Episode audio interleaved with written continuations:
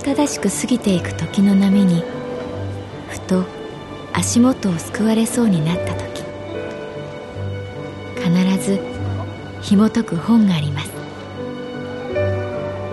その本にはある女性の人生が描かれています。どこにでもあるごく普通の人生。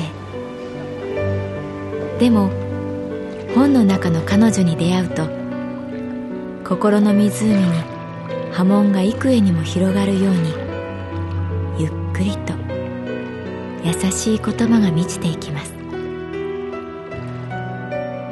今日はどんな彼女に会えるでしょうか？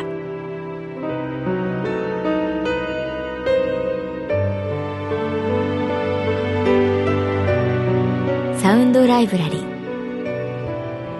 世界に一つだけの本。朗読は私木村多江がお送りいたします。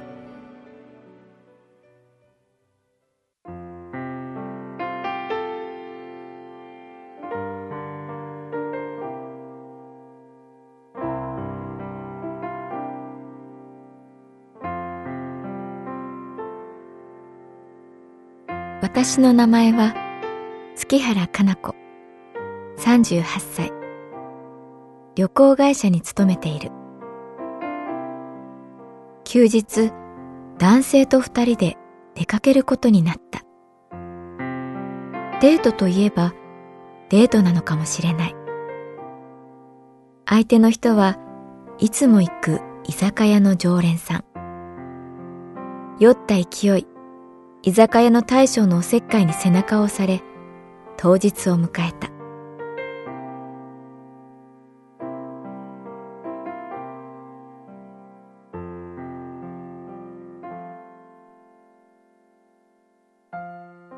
男の人と二人きりでどこかに出かけるのは久しぶりな気がした。なんとなく気が重い。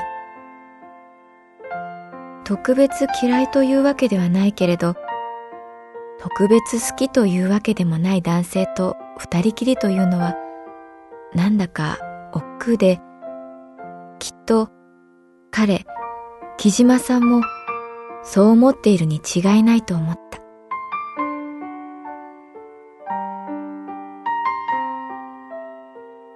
洋服を選ぶのにも気合が入らない。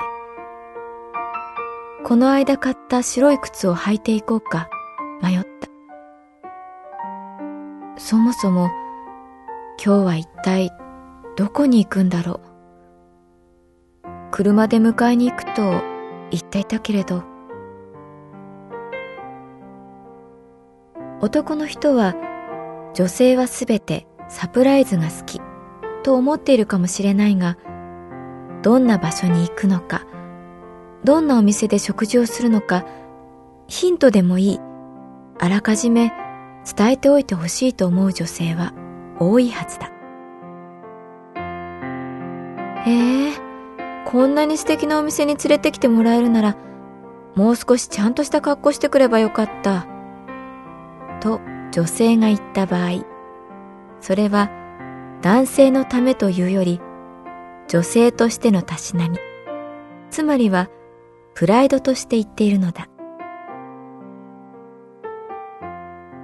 お店の人、周りのお客さんの目にどう映るか。それはとても大事なこと。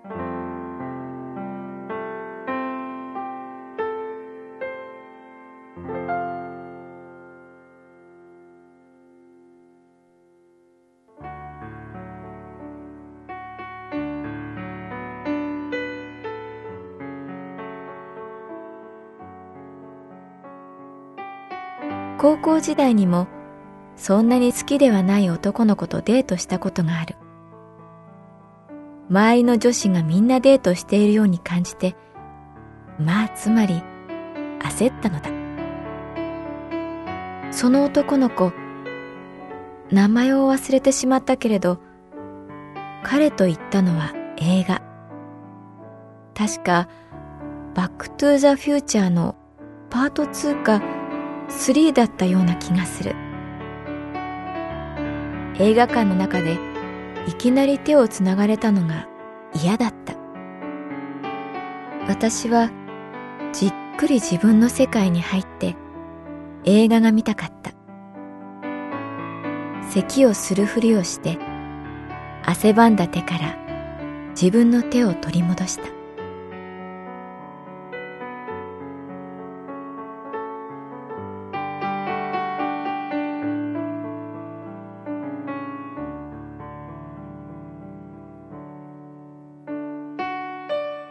家の近くのコンビニの駐車場に木島さんがいた。木島さんの車はルパン三世が乗っているのと同じ車だった。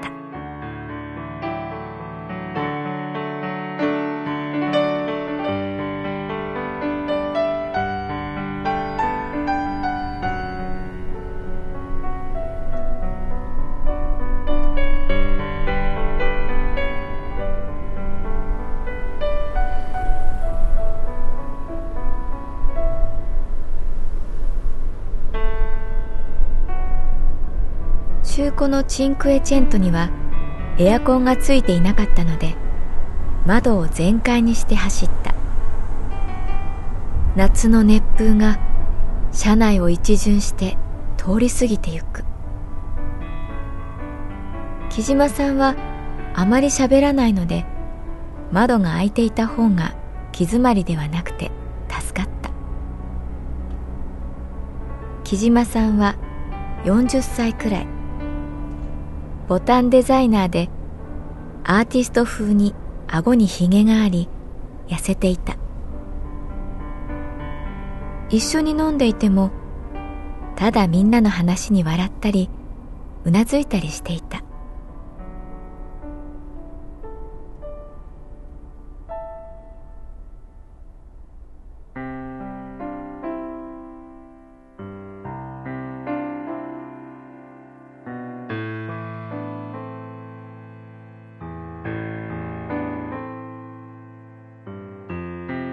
海浜公園に行こうと思います。木島さんが前を見ながら言った。匂いが好きなんです。あそこの。匂い？そうだ。私が木島さんと飲んでいてとても興味を持ったこと。それは彼が並外れた嗅覚の持ち主だということ。小さい頃はみんな同じだと思ったんです。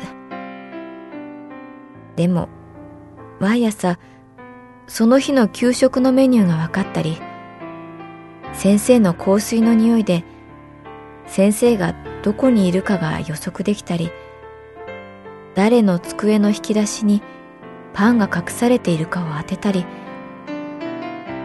だんだん自分だけ違うんだってことに気づいたんです。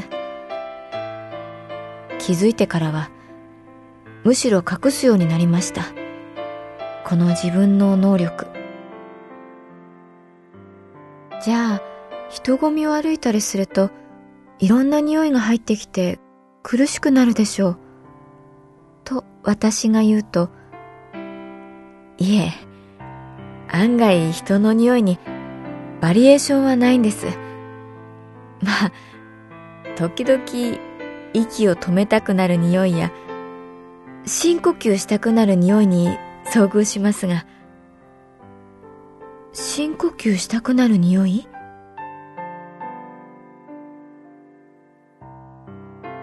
いい匂いっていい音やいい触り心地の何千倍も素敵なんです。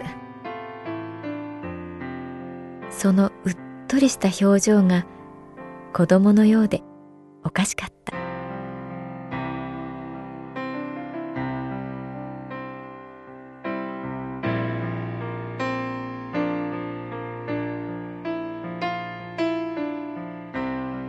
日立海浜公園はね匂いにバリエーションがあるんですよ。木島さんはちらっと私を見て微笑んだ。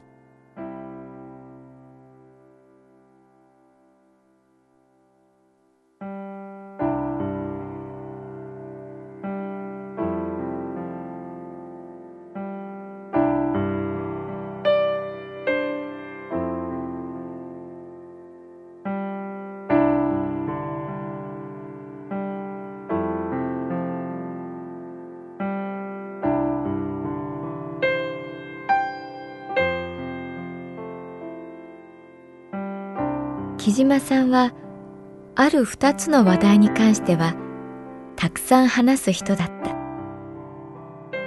まず匂い。そしてボタン。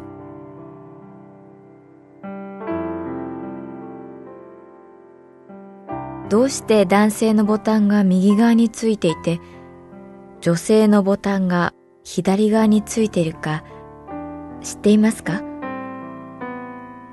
いいえ、知りません。まあ、諸説ありますが、一番メジャーに言われているのは、15世紀頃、男性は自分で服を着るのが当然でした。右利きの人が多かったので、ボタンが右側についてる方が良かった。じゃあ、女性はなぜ左側なのか。当時、ボタンがあるような洋服を身につける女性は上流階級だった。すなわち、女性は自分で服を着ることはせず、必ず使用人が服を着せてくれた。右利きが多かったので、ボタンは左側についている方がはめやすかった。というわけです。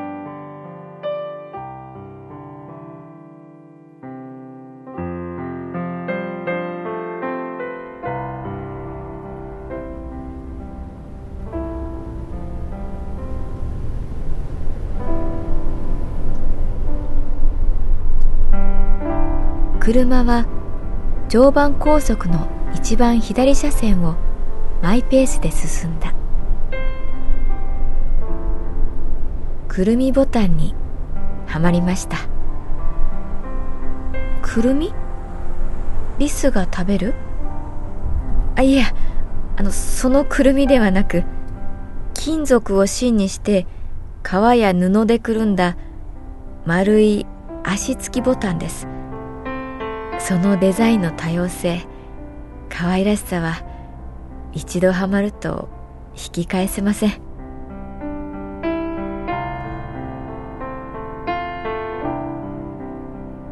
それから目的地まで。木島さんはボタンについて話し続けた。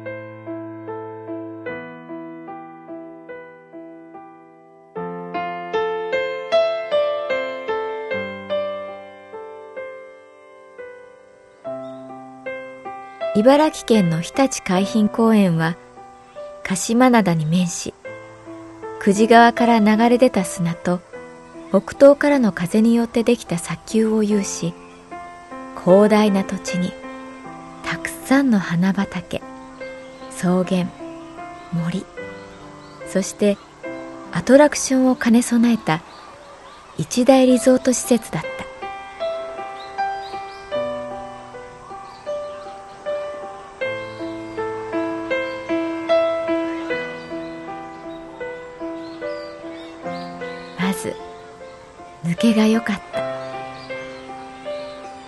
夏空が高い。緑が鮮やかで目を細める。潮の香りもするでしょう。そういえば海の匂い。海と森の香りを同時に嗅げるのは贅沢です。その言い方がまるで特上のお寿司と松坂牛を同時に食べるのは贅沢です。と言っているようでおかしかった。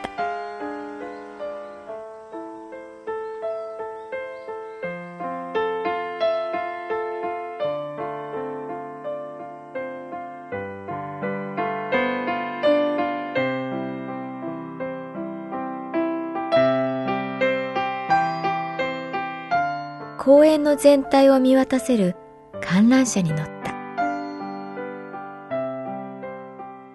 どこまでも続く森と真っ青な海が見える。月原さんは不思議な香りがします。といきなり木島さんが言った。その神妙な言い方に思わず自分の胸のあたりを手のひらで仰ぎ嗅いでみる。クロエのオードトワレの香りがするだけだ。あいやなんていうか直接的な香りのことじゃなくと彼は困ったようにゴンドラの外に視線を移した。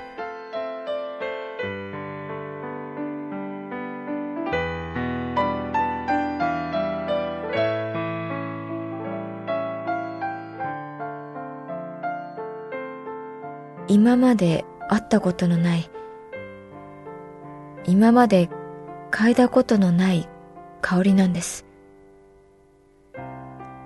褒められているのかそうではないのかわからずに私は海を見つめた。